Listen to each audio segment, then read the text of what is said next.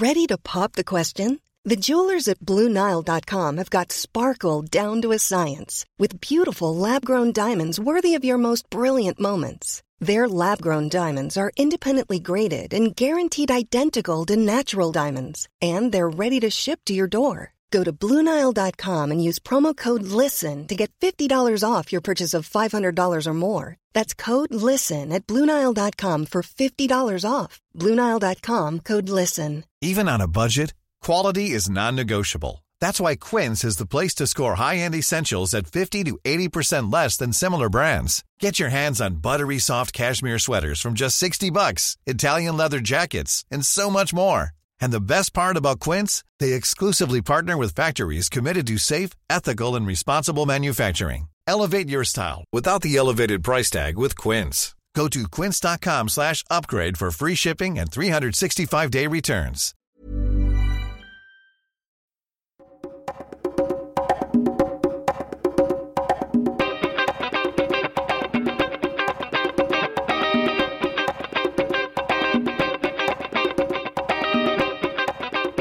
Hello, everyone, and welcome back to Reconsider, where we don't do the thinking for you, part, of course, of the Agora Podcast Network. I'm Eric, your host, and today, part two of It Was the Best of Times, It Was the Worst of Times. And this is the part I'm actually really excited about because I think it's the one that really surprised the snot out of me when I did the research. It's going to surprise a lot of people listening to this too. We're going to be talking about the economy. And it turns out it's going in a lot of ways very differently than the way a lot of people had thought. As usual, we're not going to get into 2022 at all. What I mostly want to talk about is sort of like the last 30 years and part of the narrative as I know it from a lot of people my age is that things have gotten worse. They were great for boomers. Everything was easy. Everything was cheap. You made a ton of money and there were really no problems. And now everything is more expensive. We can afford less. And so the first thing I wanted to look at was real wages, right? And you'd figure real wages are going down. Now, what are real wages? The idea is how can we understand how people can spend money based on how much money they make, right? Because back in the 70s, people made $2 an hour. Early 70s, people made $2 an hour and they seem to be doing pretty well because things were cheaper. So you try to account for inflation. And so there's a couple ways to slice this and we'll look into that. One of the things that's going on in 2022 where we are going to stay out of it is that inflation got crazy. It's clear it was happening before the Ukraine war, but it's clear that the Ukraine war is a driver, but also supply shortages are a driver because we stopped making things for a while in 2022 and still getting caught up. Super aggressive monetary policy where you have historically low interest rates for historically long time is going to catch up with you. And not only did we stop making things in 2020, but we kept buying them because we had we had stimulus packages. So it turns out you can throw money all over the place, but if you can't make stuff, that money is just going to inflate.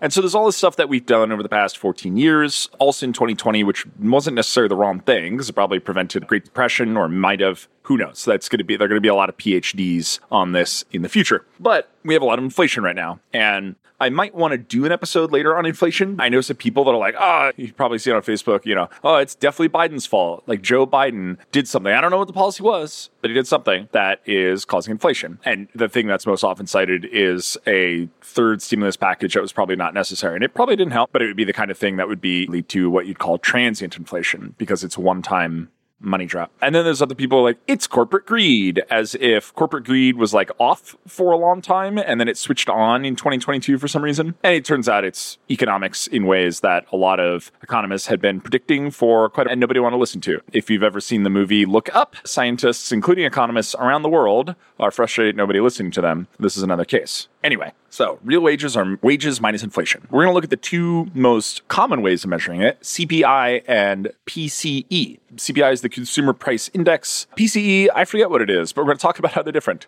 Both of them try to use baskets of compensation and baskets of prices of goods to figure out overall comp and overall prices of stuff. So the CPI is updated by saying we're going to look at all these different goods, how much their price has changed, and we have like weight they have these standard weightings that they actually change sometimes which is kind of confusing because it means that you'll have these like spikes in the graph that look like inflation but it's just like they've changed how they measure stuff but they're small. And they use that to try to figure out how much is inflation, you put some percentages on the growth of wages, and you can figure out real wage. Now, one of the common problems with any inflation calculator is there are material changes to things that can make them more or less expensive. And there are new things that we buy. So, for example, we buy mobile phones, and those mobile phones get more expensive, but they also get massively more powerful. So, is them getting more expensive? How much of that is due to inflation, and how much of that is due to like lots of stuff? Because now, if you buy a mobile phone in 2022, you've got a camera that's better than any multi thousand dollar camera 20 years ago. And it's just right there in your phone. Maybe not any, but a lot of them. And similarly, cars can get more expensive, but they're electric now. And so you can spend less gasoline. They have all these automated features, safety features. So, like, the cars are better than they used to be, and they also cost more. So, how much of that is inflation? How much of that is new stuff? Tough to say, but we're going to run with it anyway, just knowing that we have some problems. PCE is like CPI, but PCE doesn't just include your wages, it includes benefits as compensation. And CPI does not. And so we know healthcare prices have gone up so dang much. And there's other forms of employee compensation that are more and more common. So non monetary compensation, uh, stocks and options, what else? Childcare, stuff like that. Especially if you're like in engineering, if you're in one of those like upper middle class jobs, those those benefits and perks are bigger. And PCE says they're real compensation. And we know therefore like those healthcare benefits have gone up a lot because healthcare is getting more expensive. And so it can make the growth of compensation look better because your CP PCI is saying, hey, your healthcare is getting more expensive, you're spending more. And PC is saying, yeah, it's getting more expensive and employers are compensating you for it more for it. And so it's going to measure compensation growth higher. So let's look at how some of this stuff has changed. Using PCE, so that's the one that includes compensation, benefits as compensation, since 1990, so over the past three decades, median worker wages, real wages, have grown by 25%. So you can now essentially buy 25% more stuff than you used to be able to. And it says for the bottom 20% of workers, wages actually grew by 33%. And this actually looks pretty good. And it's surprising given the sort of like millennial attitude that at least I see around me. So if we go look back at CPI, it doesn't look as good. Instead of 25% growth, you have 20% growth since 1990. And again, this is surprising because we get the sense that things have gotten worse. But actually, I'm looking at a CPI graph by the Federal Reserve, and it looks really, really good recently. So if we follow that graph from about 1990, and to be fair, 1990 is where you had this kind of bottoming out. So if we look before 1990, real wages from the mid 70s dropped significantly due to lots of inflation and stagflation, and then a, re- a recession in the early 1980s, actually a double recession. It was rough. So tons of inflation, then recessions we saw stuff drop. And in the middle of the 1980s, compensation, real wages started to rise a little bit. And then they dropped again to almost their bottom from the 70s in 1990 and they stayed flat, flat, flat, flat, flat until about 1997, and they started ticking up significantly. And we were seeing wages like we had in the late 70s. So you actually had from the late 70s to the late 90s, this 20 year period where wages didn't rise at all, right? So again, a lot of people look back on this period as like these halcyon days, like the 90s, the 80s, everything was going great. Everyone was partying all the time. Well, people were making less money in the 80s and 90s than they were in the 70s. Less right? And I want that to sink in for a second. Then they climbed back up, and then in the 2000s, they kind of bumped around a little bit. It wasn't just the dot com bubble bursting and the short recession there. There was a lot of drivers that I don't understand all of them, but wages started looking like they were going to pick up, and then the Great Recession hit, and that drove wages back down as the as the market recovered. But wages were still hanging out at levels higher than they were in the 80s and 90s. So even after the Great Recession, average wage where they bottomed out, average wages were higher, real wages were higher than they were in the 80s and 90s. So even at the worst of it, still doing better than the 80s and 90s in terms of real wages.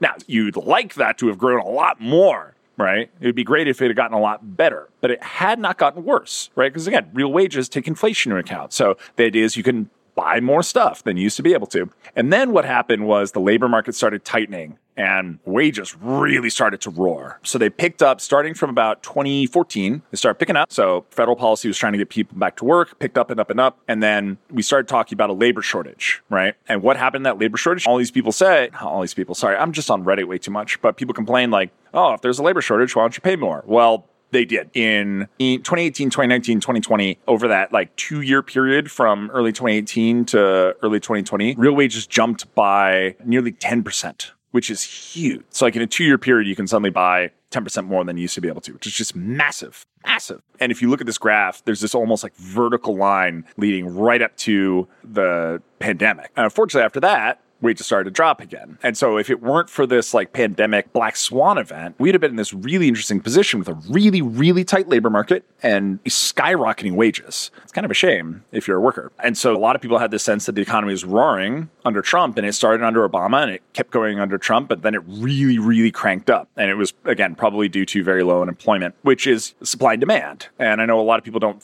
somehow don't think that applies to labor, but it clearly seems to, at least to some extent, because when supply got really short, prices got really high. And so when people talk about real wages growth, a lot of people for some reason like to pick 1970 as the place they start. So they say, oh, year over year growth of wages has been really low since 1970. But if you say, well, look, the 80s and 90s were really rough, especially the, the 80s and 90s were really rough up to about 1995, and you pick a different time, like 1990, well, things are doing great. People have between 20 to 25% more on average than they used to. Cool. And the bottom 20% of workers, their wages grew by 33%. Cool. So things did get a lot better. So if, uh, again, go to reconsidermedia.com and you'll see a chart that bottoms out at zero rather than bottoming out at not zero. So the changes are less, but you can look from like 19, like basically wages peaked in like 1973 and they went down and down and down and down and down and down until 1995. And then they started going back up again. So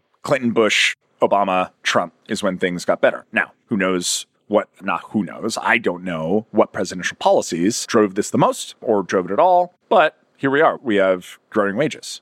So that's neat. What's really interesting is that when you dig in here, you really see benefits exploding as a portion of compensation over the last 20 or so years. So the employment cost index for civilian workers in the US in constant dollars, you see total benefits in the early 2000s growing a ton and then outgrowing wages and salaries again in the 2010s. And so that's why, again, CPE, things look so much higher. Everything I was describing with the Fed graph is CPI. Really, really interesting is neither measure, PI or PCE, neither includes houses as a cost. Includes rent. So if you're paying rent, that's already been taken into account. So everyone's saying, hey, my rent is higher. Again, pre 2020, on average, the average worker, and this is, we're talking about the median worker, by the way. And so this doesn't necessarily just include the rich getting richer, although the rich did get richer, as we'll see. But rent is included in both CPI and PCE, but buying houses is not. And as we all know, houses got more expensive, and we'll cover that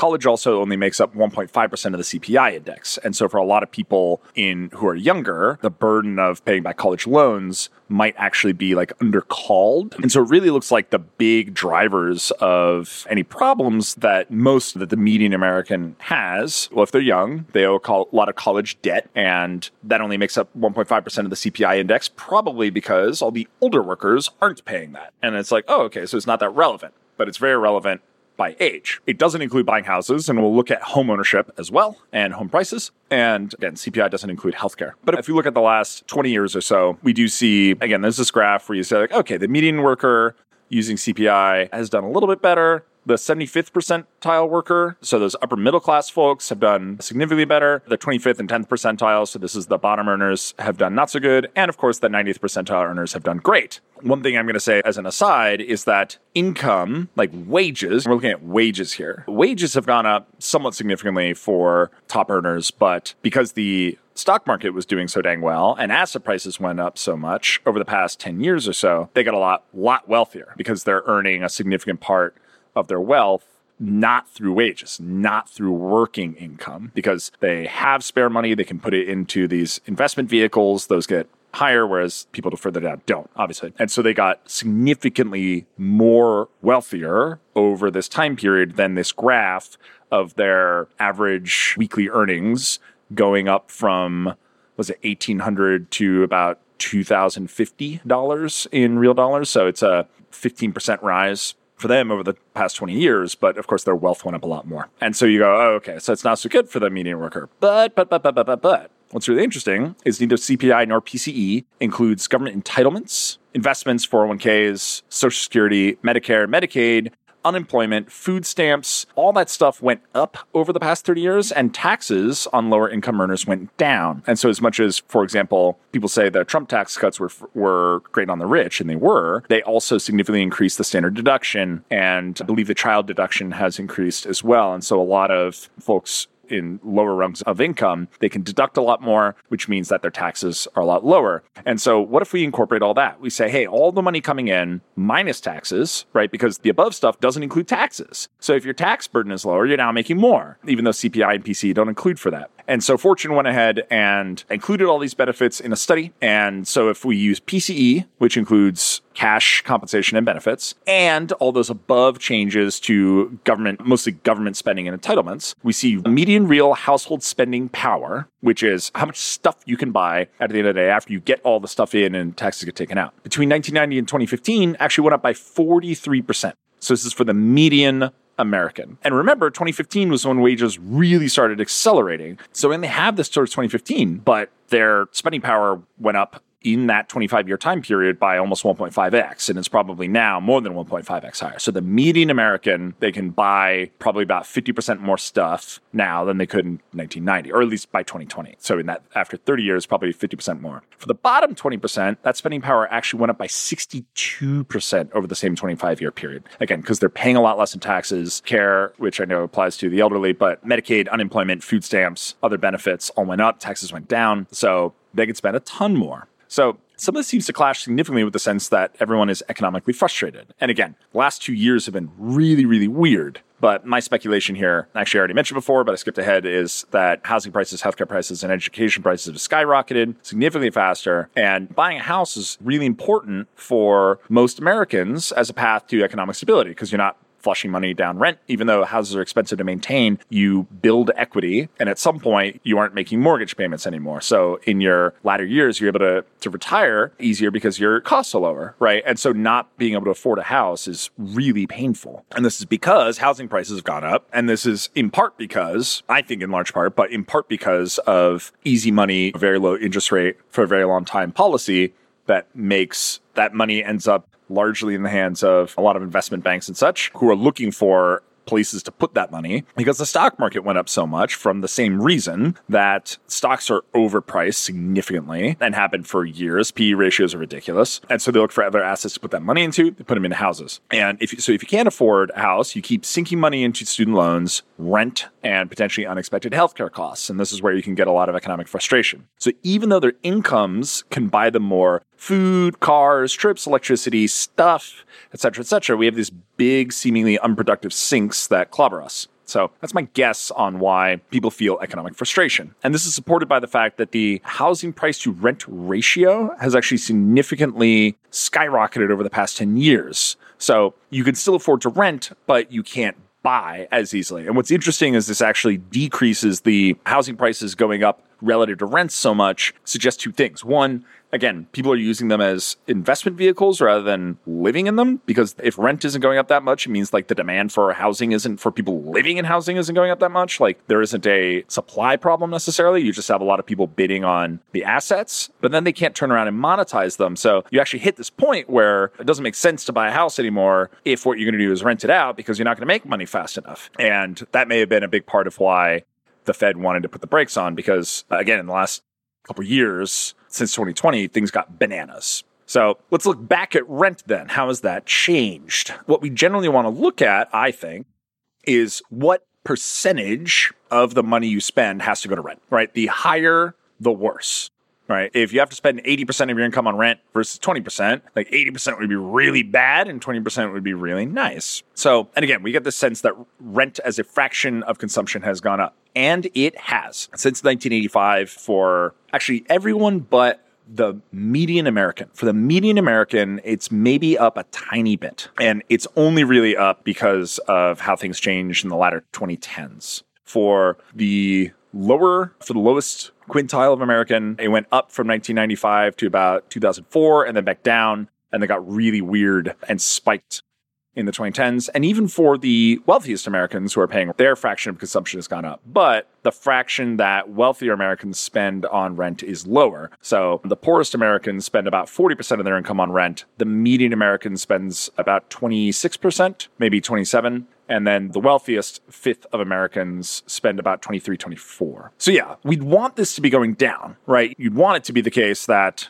as we make more money, we can afford more house. And so we either get nicer houses, which I don't know if that's the case, but generally speaking, we at least want to be able to get the same houses for less money because that's what getting wealthier is about. And what's interesting is the fact that rents have gone up kind of across the board. This does suggest that housing construction is a little bit behind because again, you should have a supply demand thing if you have inflation, but if your income is going up faster than inflation, which we know that it is, right? Because we just reviewed that. So income's going up faster than inflation. So you shouldn't have rent as a portion of your consumption going up. It should be going down. And so it's a little worse, but not crazy worse. But it means that people don't feel the benefit of their higher wages as much. And what about late 2020, mid 2021, rent started absolutely exploding. Housing prices got bananas. I mean, just got absurd. And we're feeling a ton of pain about it right now. And there are a few key reasons. Construction is harder due to supply chain issues. So it's harder to build houses. It's more expensive to build them, and stuff is harder to get your hands on. I think some of it may be that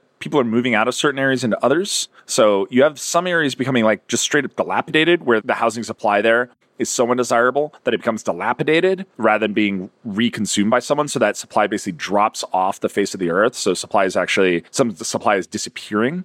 And so it's like Detroit after 2008, right? Like people literally just abandoned big parts of the city. And that stock of housing went away. And then I mentioned the issues with easy money policy leading to ultra bidding on housing, which the Fed decided to do something about because it was really bad. And Hayek is sort of spinning in his grave because he's saying low interest rates for a long time are bad and they'll lead to inflated asset prices and a lot of problems for the average American. And I think he was right, but that's my opinion. So let's look then at home ownership and what's been happening there. And again, the trends are surprising. Not all good, but definitely surprising. So, when do you think that homeownership rates in the US started to decline? You might think it's around 2008, but they actually started declining in 2004. I don't know why. I just don't know. And they're going up significantly in the 1990s. So from 1990 to 2004, they went up significantly. And a lot of this is probably your Freddie Mac, Fannie Mae type stuff that was designed to make it easier for Americans to own homes. But from 2004 to 2016, it crashed from 69.2% to 63.7%. Huge crash, right? Almost five and a half percentage points reduction. But then in 2016, it started ticking back up again. And so again, pre-pandemic, it went from 63.7 to 65.8. So it was ticking up, not as aggressively as in the 90s to 2000, but still pretty significantly. And the pandemic hit and home ownership went down again. So pandemic aside, we at least saw things kind of contrary to what we thought, at least over the past five years, going the right direction. They've been going down for a long time. And again, that's bad long term economically because rent is a sunk cost, whereas a mortgage builds equity. And so you'd want more and more Americans to be able to become homeowners. Now, it should never be 100% because you want some people want to be mobile and some people are new in their careers and they don't want to settle in a place for 20, 25 years. And if you have a more mobile workforce, that may be a major driver of homeownership rates going down because buying a house has a very high transaction cost and the early payments of your mortgage are mostly interest, not principal.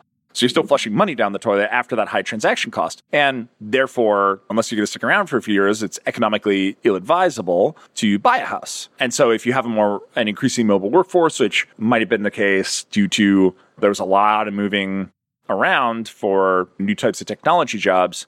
And it's possible that was more of a driver than other like economic factors than affordability factors between the 2004 to 2016 period. Just not clear to me. And it may be the case that, I don't know, as people, what we saw was people were getting wealthier starting at about 2015. You saw a more significant increase in income and you had very, very low interest rates, like very low interest rates. And that may have driven higher homeownership at that time. So, a few other economic indicators that we want to look at. One of them is medical bankruptcies. Why? Because we talk about it a lot. So they're actually they're a major driver of about two thirds of all bankruptcies. Nothing is a singular driver because we have to spend money everywhere, but they're a major driver in two thirds of all American bankruptcies. This is significantly higher than a lot of other countries. In Canada, 15% of bankruptcies are majorly driven by medical costs. In the UK, it's 8.2%. of those bankruptcies. It's odd that in the UK, 8.2% of bankruptcies are significantly influenced by medical costs because those medical costs should be borne by the government. So it is the case that in the UK you can buy supplement insurance. There are still costs even a single in a single payer system, out of pocket costs, but but it is so much lower. Now,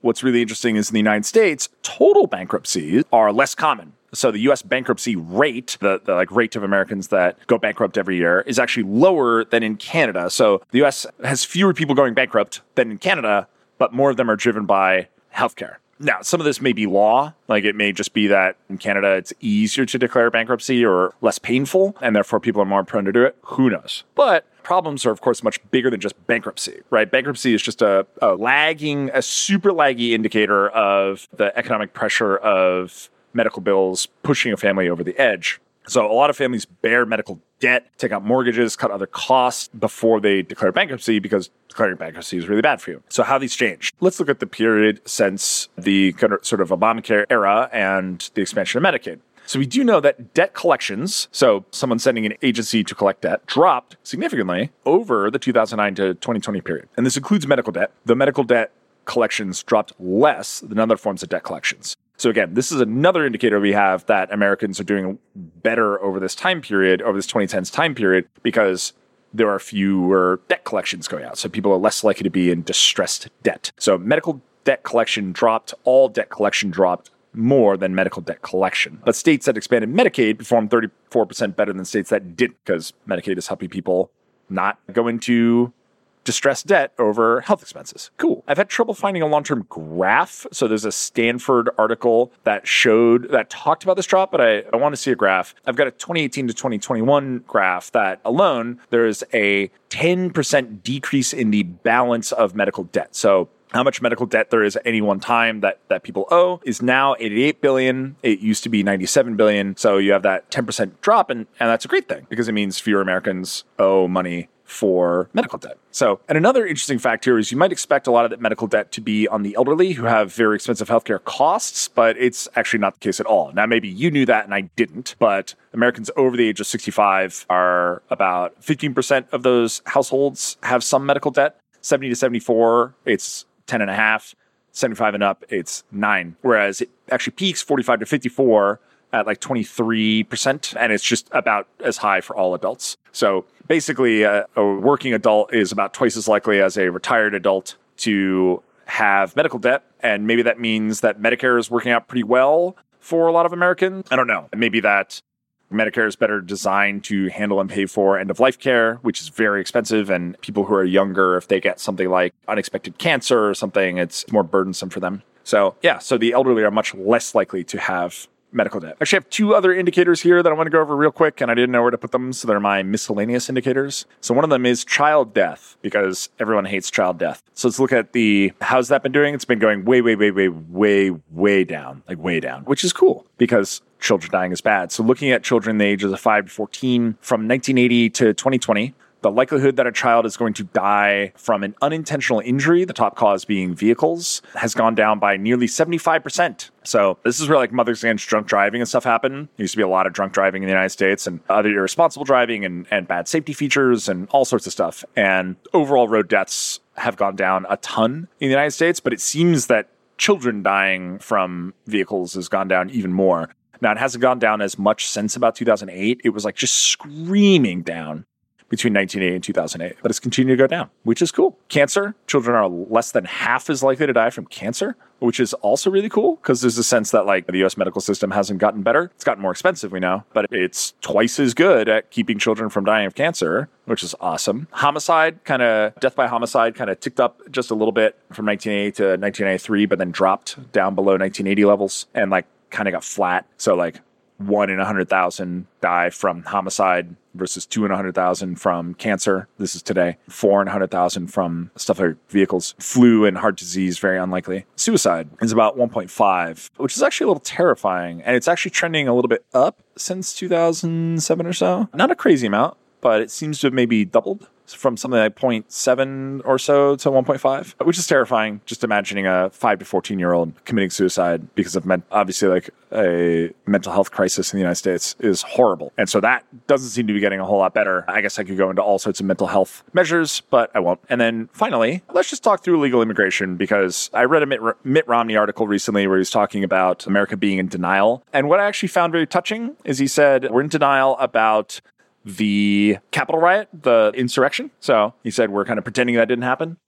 He said, we're in denial about climate change. Mitt Romney, Republican, said, we're in denial about climate change. It's a major, major, major problem, and we're not doing anything about it. And he said, of course, we're in denial about our deficit, which I'm not even going into because it's not yet a major driver of like Americans' health, economic health. And it may or may not become that because it turns out, this is a tangent, but it turns out the US dollar to the euro, the US dollar is worth 0.99 euro. It is almost back at parity, which it had not been since 2002. And then it dropped down to as low as 0.64. So if you traveled to Europe in 2008, which some of us like me did, you couldn't buy anything there. And the US dollar has started to grow strong against the euro again. It's growing stronger against other currencies.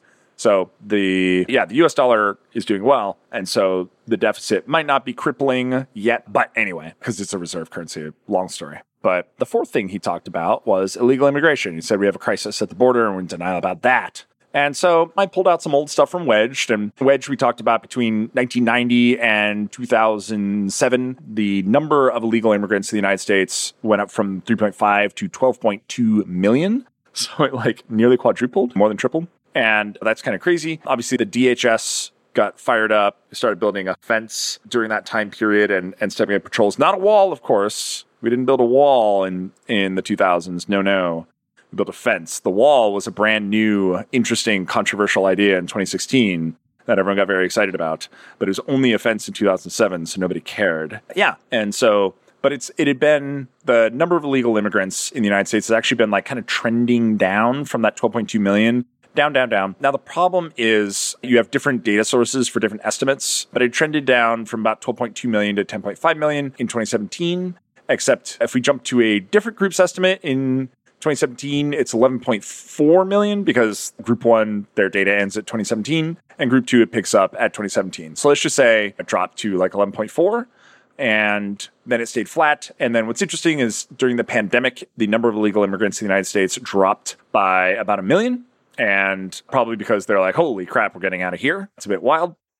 And but then it jumped back up again in between 2021 and 2022, which is probably where you get that sort of like border crisis idea because you had a lot of people trying to get in all at once. So you had this in a year, a million people. Now, and that is significant because 1990 to 95, even this during like this screaming increase from the highest jump was 95 to 2000 and it was 3 million over five years. So 1 million in one year is quite a lot. It's actually more than 1 million. It's like 1.1 million in a year after losing about 1.2 million. So you have this high flux of illegal immigrants trying to get in all at once. And what I don't know is has that continued to go up? Or are we just kind of back at status quo? It turns out this data is a little hard to get your hands on, but we have till February 2022, and the number of illegal immigrants in 2022 is the same as in 2017, which is where it had bottomed out in the previous graph. So it looks like it was trending down and then kind of flatlined. And that's where that is. So we'll learn a little bit more about how that's going on. I know that a lot of people say, hey, it's not a crisis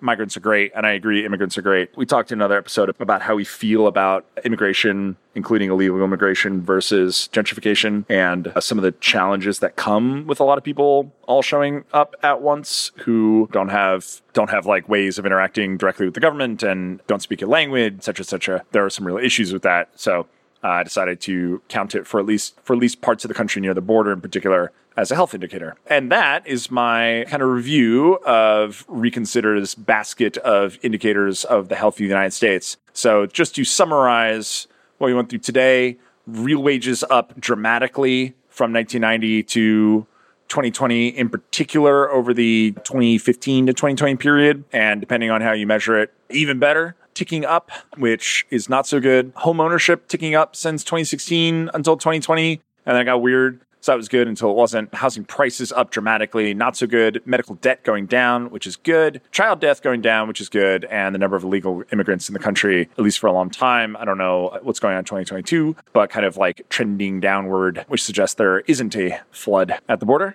And that's that. So hopefully you got to get a little bit surprised as well as I did, because if you did, what it means is you, like me, have been surrounded by a whole lot of narratives that people are very, very fond of and very, very fierce about and will repeat very loudly. And as we know, something from the Trump era is if you repeat something that's not true very loudly and repeatedly, you're going to get people who believe it. And you too might be someone who believed that something that was not true because it was said very loudly and repeatedly by people who aren't Trump. Maybe you believed stuff that Trump did say, but it turns out that when you go get the data, which I got by Googling, and you can Google it too, the world is often different from the way that it's portrayed in the news or social media, which Reconsider's been talking about eight long years now. So I hope you enjoyed. I hope you learned something as I did. Thank you. Before I go, we have some new patrons recently. Thank you so much. We're always accepting new patrons. It's great to bring you guys in, have you be part of the community. You guys can often access some cool stuff. You can get signed books by me which is neat and other goodies. So you can check out patreon.com slash reconsider if you're interested in that. Come see the show notes for sure on this one. There's a ton of graphs that are all really interesting. Reconsidermedia.com and click the show link. And you, of course, can go to the website and you can sign up for email updates. But if you've already subscribed via Spotify or etc., that's going to be good enough as well. So until next time, dear listeners, don't let the pundits do the thinking for you. Pause, reconsider. This is Eric signing off.